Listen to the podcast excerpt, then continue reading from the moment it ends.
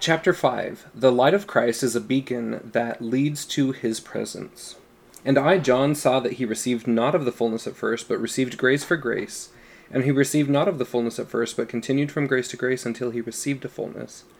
And thus he was called the Son of God because he received not of the fullness at first. Doctrine and Covenants 93 12 through 14. Each of us is born into this world with the light of Christ. This light is in us and in all things. It fills the earth and the heavens and the universe. It is everywhere, in all immensity, without exception. It is variously described as light and life and law and truth and power. It is the life that is in all things. It is the law by which all things are governed. It is truth shining forth in darkness. It is the power of God who's sitting upon his throne.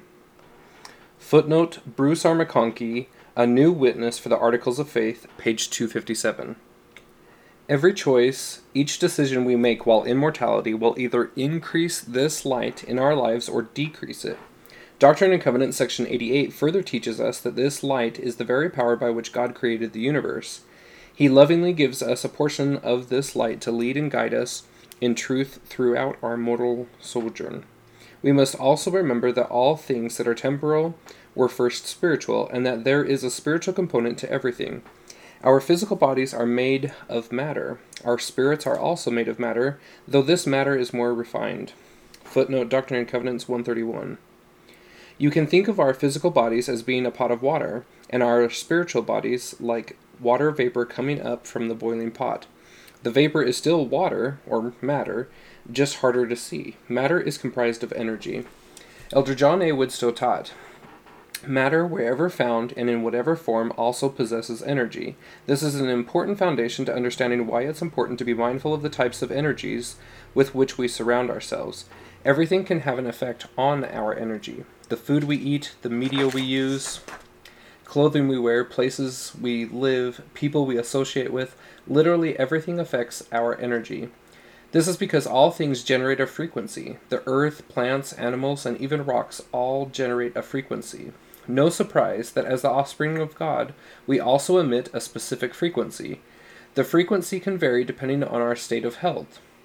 Think of navigating through the radio dial. You may have a favorite station or two that you like to tune into. There may be some that you don't care for at all. Our bodies are no different. The things that we bring into our lives either raise or lower our frequencies. We send this frequency out into the world and attract more of it into our lives. We must make a conscious effort to raise our frequency so to that which is godlike, because the natural man is constantly fighting against it. Have you ever walked into a room where people were arguing? Do you recall the uncomfortable sensation you could literally feel in your stomach? Have you ever heard that expression, cut the tension with a knife? The negative energy that comes from fighting when it comes in contact with our with your otherwise happy energy fights against it. It actually appeals to the natural man and seeks to drag you down. On the flip side, do you know someone who is always positive and bubbly? Every time you are around that person that they are lifting others up, your spirit is attracted to this energy and desires to be around it. The spirit and natural man are always in opposition to each other. And the purpose of this life is to get our natural man to yield to the enticings of the Spirit. Elder Widtsoe also taught the sum of the matter of energy, whether they are different or alike, will always remain the same. Rational theology. This means that there is always going to be a give and take between our body and spirit. There may be times when we eat some junk food and it will take its toll on the body.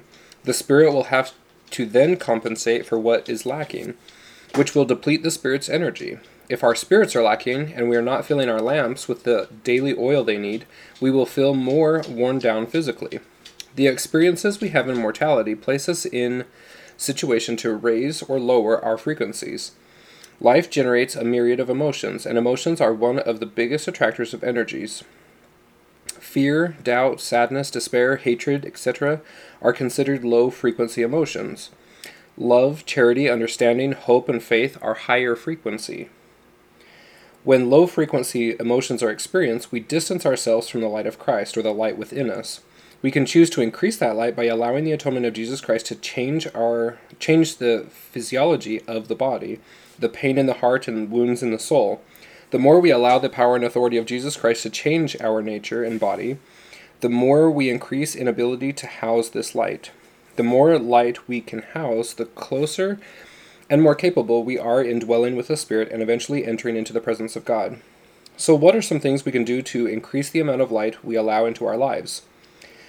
Not in any particular order of importance, seek what is meant for you. the foods we put into our temples or bodies, there are mounds of studies explaining the difference between whole foods and processed foods.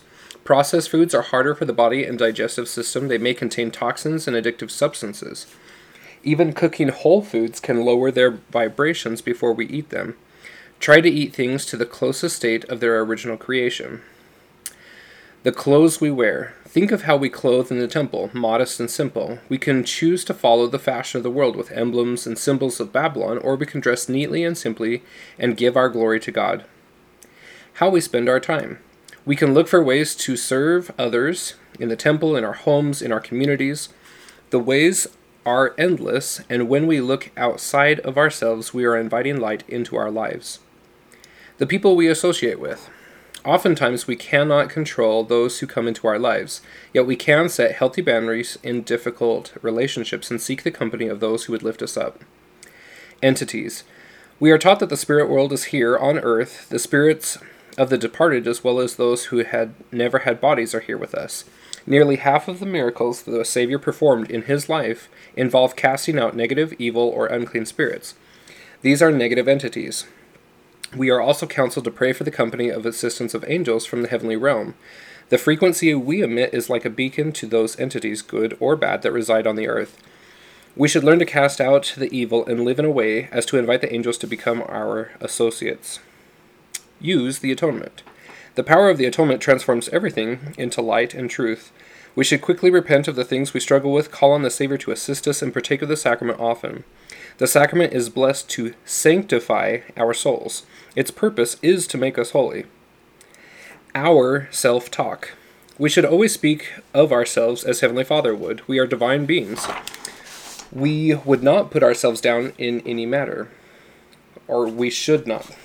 Yeah, we should not put ourselves down in any manner. God created the world with His Word. Words have tremendous power.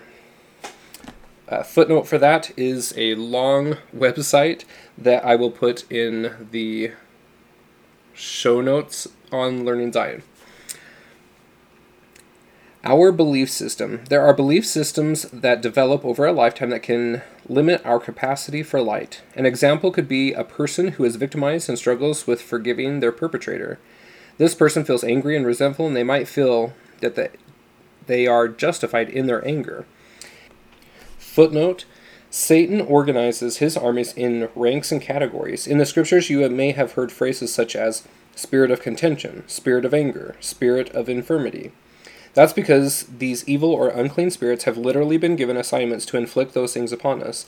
They know full well that when someone cuts you off in traffic, they can get you to be angry and feel justified in that. Then, when you go to pick up your lunch, you ordered online and the restaurant is running a little behind, you still have that anger and you start to take it out on the staff at the restaurant because you are justified.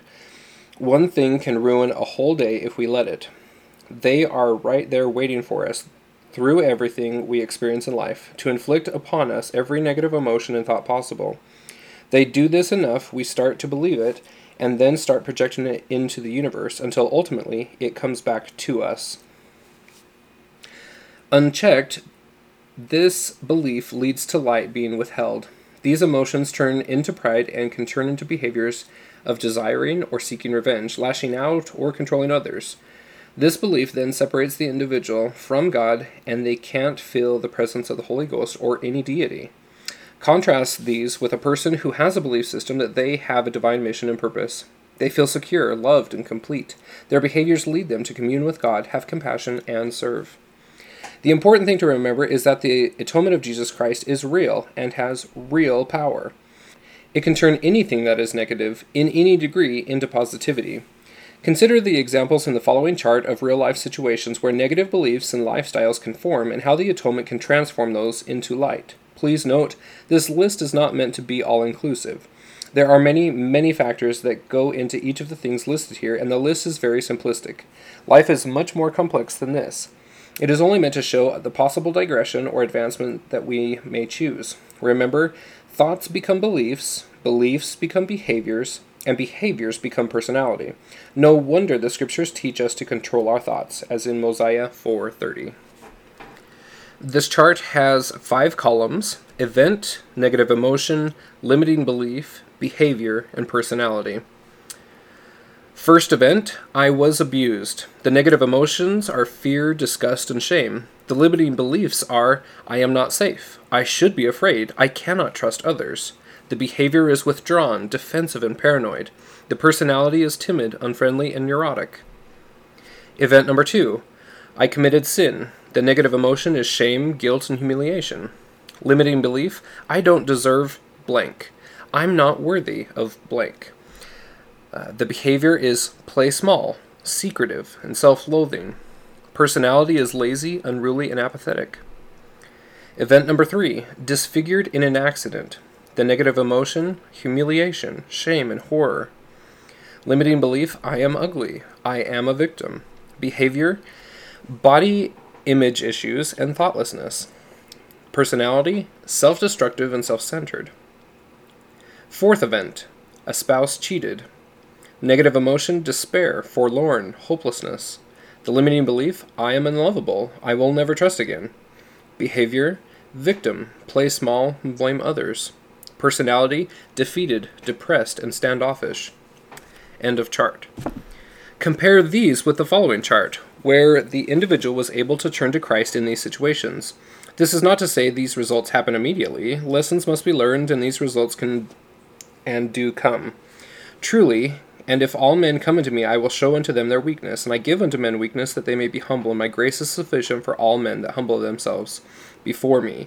For if they humble themselves before me and have faith in me, then will I make weak things become strong unto them. Ether 12:27. This chart has five columns. First, use of atonement, positive emotion, empowering belief, behavior, and personality. Use of atonement number 1.